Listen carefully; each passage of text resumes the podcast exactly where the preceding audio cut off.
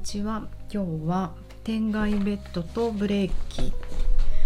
というテーマでお話をしてみたいと思います。南青山で疲れすぎない体になるボディワーク。ボディチューニングをやっている内田彩です。こんにちは。今日は連休の中の平日ですが皆さんいかがお過ごしですか？えっ、ー、とねお休みできてる人はすごいですよね。10連休ぐらいになるんですかね。適当なことを言ってますが自分に関係ないからあのでも学校がある人たちは結構月曜日金曜日働いてる働いてないか学校行ってるなんて聞いてますえっ、ー、と私はですね昨日の朝は日曜日の朝だったんだけどオンラインレッスンやりました久々に。で自律神経チューニングということで私がここ34年ずっと勉強してきたあの Somatic Experiencing の考え方をもとに。うん。まあ自分的初の試みです。ちょいちょいね普通のレギュラーのクラスでやったりとか練習したりとかしてるんですけれども自分のねまた興味の対象がねどんどん小さな世界に行っちゃうんですよね。あのー、本当トレーナーになったばかりの時はやっぱりねどうやって筋肉を動かすかどう骨を動かすか。そういったことに、まあ、興味があるもんだと思うんですよねトレーナーとかヨガの先生とかって。でもなんかだんだんそうねだんだんでもないか。自分自身がこの Somatic Experiencing のあのはうんセッションも受けた、えー、その時にあれこれ今日のタイトルと全く違う方向に話は行きそうですけどなんかそういう話もしたくなってきちゃったからタイトル変えよっと。はい。えっとうーんそう。あのセッションを受けたんですね。でこれは勉強中にあのやるもので合宿中に。公開セッションっていうのがあって公開セッションというか要はあのみんな勉強してる仲間の前でえっとはい私やりたいですって言って、まあ、いろんなテーマがあるんですけどそのテーマに合わせて自分があのカナダ人の講師の人に、えーと、クライアントとして自分がセッションを受けると。もうそんなの本当にこっぱずかしいじゃないですか。私は4年間こっぱずかしいというか怖いよね。私は4年間きっとそんなことをする日が来ないだろうと思ったんですけどもうね本当にそこがわからない。やる時来るんですよね。しかもね自分が一番避けたい愛着の問題 の時にガーンって手を挙げてて私って変わってるなと思いました。愛着の問題って多分誰も関わりたくないところだと思うんですよ。小さい時からの家族の関係とか親の関係とか、まあ、仲がいい家族でもきっと何かあると私は考えてしまうタイプなので。そうなんかそこで張り切って出ていって Somatic Experiencing 自分も思い当たることとか特にないんですよこう殴られたとか 怒られちゃう両親に。でもなんかやっぱり変わってるのは確かなんですようちの家族の関係って。なんか小さい時から私は一人っ子だったし結構大人として扱われてきたから子供って感じじゃなかったお母さんとは友達だったかなまあそういう関係性が自分に与えてる影響っていろいろあると思うんですよ。まあ母と父の関係とかもねそういうのもあったしまあそういうのがあの小さなことでも愛着の問題になると思うので、えーと、そのテーマの時に張り切って手を挙げていったんですけど特に思い当たることはない。ただなんとなくまあうちの家族って変わってんな、まあ、人生において。家族の問題でいろいろこう衝撃を受けるシーンがあったなっていう自覚はある。うん、で Somatic Experiencing の素晴らしいところはあのそんなネタをね披露しなくてもいいんですよ。身体感覚だけでその先生とあの先生っていうかプラクティショナーとあのつながっていればあの体の中に閉じこもった神経系のエネルギーまあ、それをトラウマと考えてるんですけどそれが解放できると。で私はもう絶対言葉にできないタイプだっていうのは分かっていた。でも体を感じる訓練は人一倍ずっとやっている。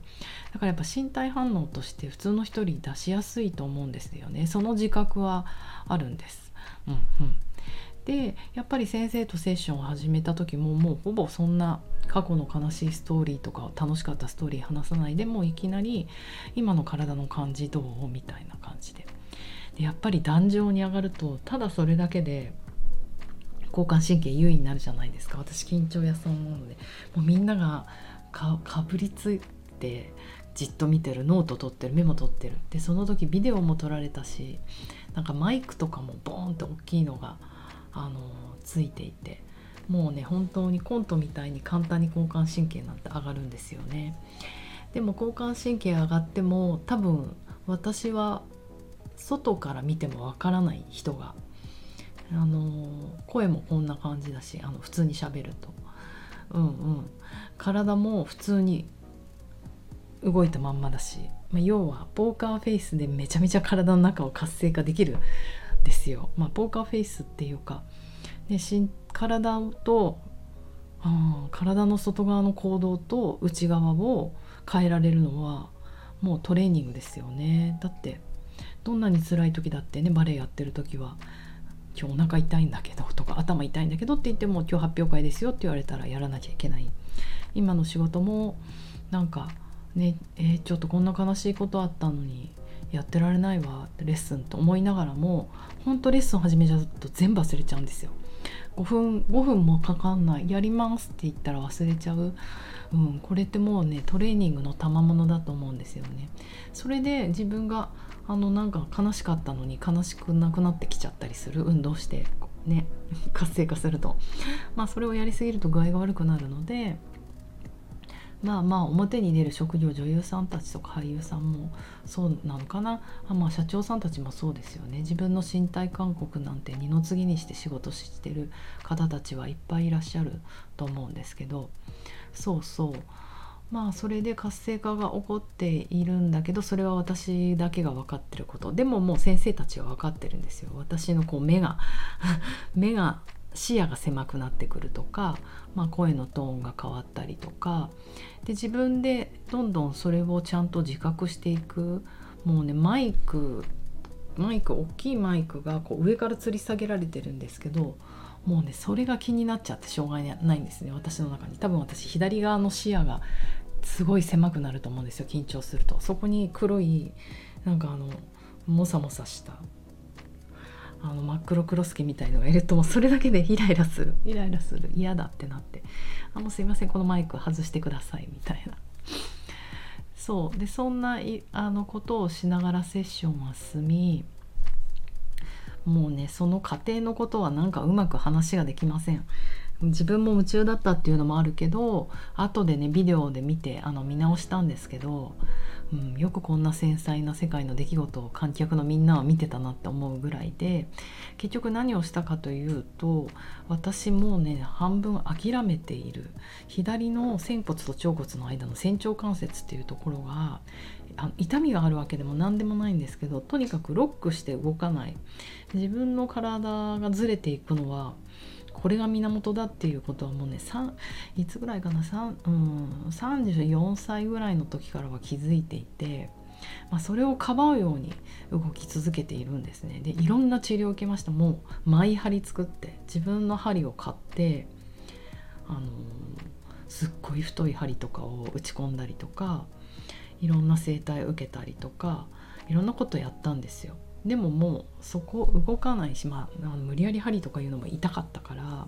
諦めてたんですよね。であともう言わないセラピストの人に言っても無駄だしこんなでかい課題を与えてもって思うのでマッサージとか行ってももう言わなくなってたんですよね。でもそのトークセッションですよ。喋りながらやるセッションで体感じながら動かしていくっていう時にどんどんどんどんどん私の体がやっぱり反応を起こして椅子から落ちたくなったりとかして股関節足をグッて開いていく時にやっぱりその仙腸関節を動かそうとアプローチになってくるんですよね。自分でもいやここもう無理なのになんでそこ行くかなって思いながら先生と喋りながらセッションしていくと、まあ、先生が私のもう膝グッて持ってあのこう反応を私の反応についてきてくれるんですけどね。そう要は自分があのもう、うん、なんだろうね。もしこれだけ治療しても治らない毎日同じことを繰り返してしまったことは精神的なものの原因のトラウマの可能性が高いなと思っていて。でそのなんだかわからない交通事故なのかもっと精神的なものなのかどっかから子供の時に落ちたのかわからないけどその時にすごいこうグッて精神的にあのロックする怖くって自分の体がフリーズした状態でそこが止まっているのであるならばなんかこう、うん、そこにうまく先生、うんうん、だからフリーズ状態を特にはあの人とのつながりあの昨日オンラインレッスン受けてくれた方は分かるけど腹側瞑想神経がやっぱりそのあやっと出てきた。これがベーガルブレーキなんですね。交感神経が優位になりすぎることフリーズしてしまうことそれを止めるのがこの人とのつながりのあの哺乳類特有の神経瞑想神あ腹側瞑想神経ベーガルブレーキっていうんですけどそれがブレーキになると。天外ベッドの話は今日できないけどブレーキの話はできたうん。だから先生が私とつながり続けて普段の私だったらもうそんなの無駄ってやっても無駄と思ってるものを触れられたくないところにこうちゃんとアプローチしてってうんなんかねハマったんですよね。足がもう何年かぶりかに。股関節に足がはまるって。もうこれ伝わるかな？お話聞いてくださってる今ラジオの皆さんには何言ってんだって話かもしれないけど。まあそういう小さな世界ですよね。私の中ではずっと外れるのは外れながら踊ってた外れながら動いてた、うん、気をつけながら動いてたところがグッてはまるとやっぱりもう嬉しいじゃないですか。であと体が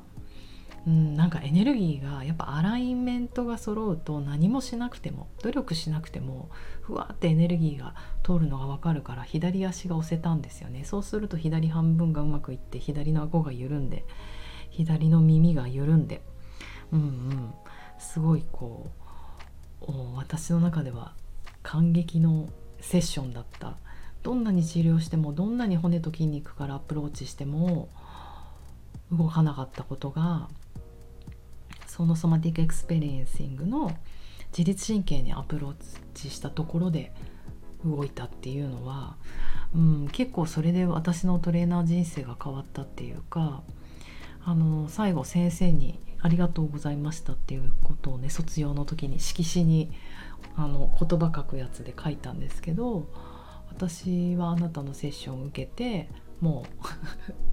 う もういいいいいい言い訳見つけたと思ったけど解剖学の勉強しなくていいやって思った。それよりダンスやろうピアノやろうって思いましたっていう。それはもう私のトレーナー人生の中で一番ここ最近のいい選択肢だったと思ってるって本当にあの本気でそう思ってます。ソマティックやってうんあダンス続けようピアノもやろうって思った人の体を動かすって多分骨や筋肉だけじゃなくてあのそうトレーナーなので私あのコンプレックスもあったんですよ。みんな Anatomy Train とかそういうの勉強して。ねすごいですよね。アリゾナとかに解剖学の授業に行くっていうのがまあトレーナートップクラスの人たちの夢っぽい感じ？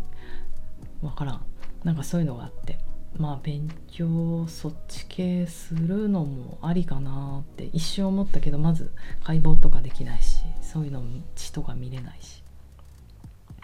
なんとなくあ私はこっちの道の方がいいな繊細なことを自律神経を人の観察していくとかそういう繊細な世界の方が向いてるな。本当レスイズモア。ねどんどんシンプル化していく。無駄な、うん、必要なものだけを取り入れて必要じゃないものは全部吐き出してっていう私レッスンの最後に必ず言うようにしてるんですけど呼吸ね。うん。ほんとそっちの方になっていくなってことを思った昨日のボディチューのあのオンラインレッスンでした。自分のためにもオンラインのこのレッスン自律神経系はねオンラインでも結構いけるかなと思ったのでやっていこうと思うのでまたインフォメーション出します、えーと、ちなみに水曜日のお昼はもうちょっとあの動くというか、まあ、筋肉と骨をたまには たまにはっていうか考えます。